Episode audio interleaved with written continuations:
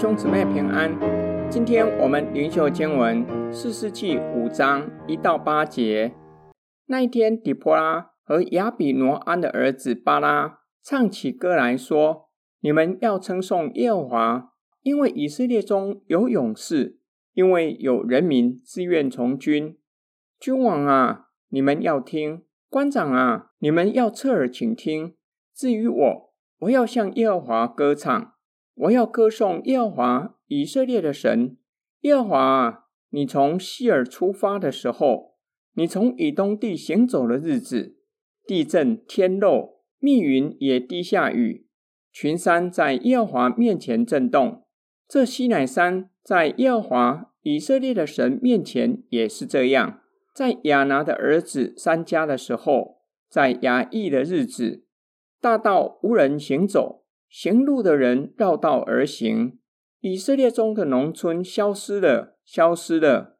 直到我底波拉兴起，直到我以色列的母亲兴起，以色列人选择了新的神，战争就临近城门。那时四万以色列人中，竟不见有一面盾牌，一支长矛。本章称为底波拉之歌，以对神的敬拜作为开始。那一天，也就是以色列人胜过迦南王耶宾的那日，底波拉和巴拉唱歌赞美神。底波拉呼吁神的子民称颂上主，因为在以色列中间有带兵的军长，也有自愿从军的人民。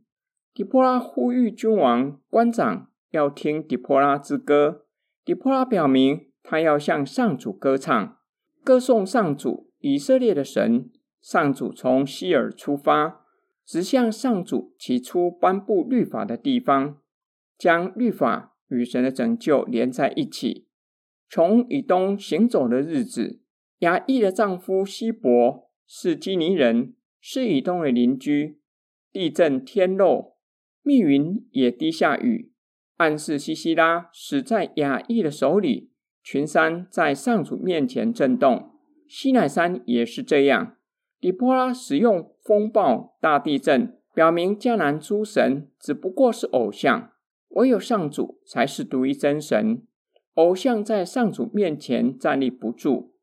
底波拉紧接着指出时代的问题：在三家和亚亿的日子，通商道路没有人敢走，村庄没有人居住，因为以色列人选择了新的神，战争就来到。以色列人却是连像样的武器也没有。在这样的光景中，上主兴起底波拉做以色列的母亲。今天经文默想跟祷告：以色列人受尽了迦南王耶宾的欺压，上主为以色列人兴起底波拉做以色列人的母亲。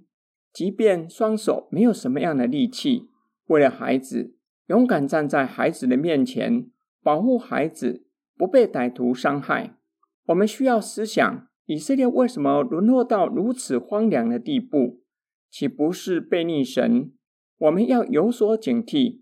教会和个人若是不愿意照着神的旨意过分别为圣的生活，若是跟随世界，难保教会不会荒凉。